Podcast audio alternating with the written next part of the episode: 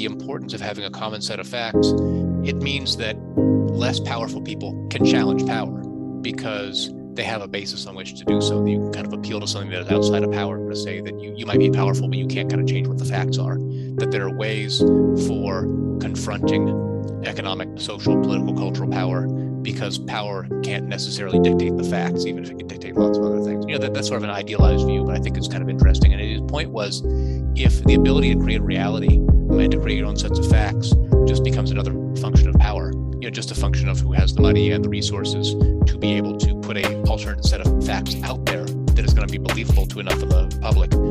then that sort of sets back a lot of the progress that we've made in trying to come up with democratic ways of holding the powerful to account. It's necessarily a less democratic world in which you can do that because it's a world in which it's even more difficult than it is now to challenge the powerful.